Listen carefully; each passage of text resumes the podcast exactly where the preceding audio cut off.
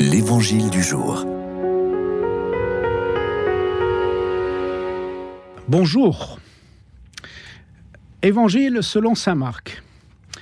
En ce temps-là, les pharisiens et quelques scribes venus de Jérusalem se réunissent auprès de Jésus et voient quelques-uns de ses disciples prendre leur repas avec des mains impures, c'est-à-dire non lavées.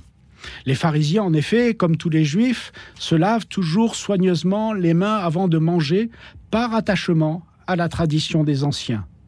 Et au retour du marché, ils ne mangent pas avant de s'être aspergés d'eau. Et ils sont attachés, encore par tradition, à beaucoup d'autres pratiques, lavage de coupes, de carafes et de plats. Alors les pharisiens et les scribes demandèrent à Jésus, Pourquoi tes disciples ne suivent-ils pas la tradition des anciens? Ils prennent leur repas avec des mains impures.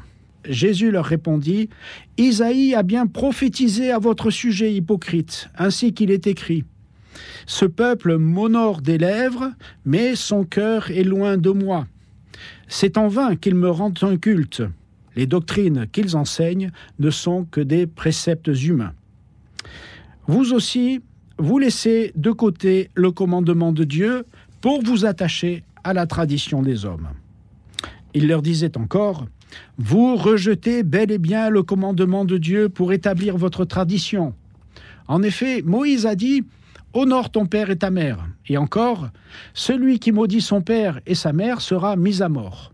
Mais vous, vous dites, supposons qu'un homme déclare à son père ou à sa mère, les ressources qui m'auraient permis de t'aider sont corbanes, c'est-à-dire dons réservés à Dieu, alors vous ne l'autorisez plus à faire quoi que ce soit pour son père ou sa mère.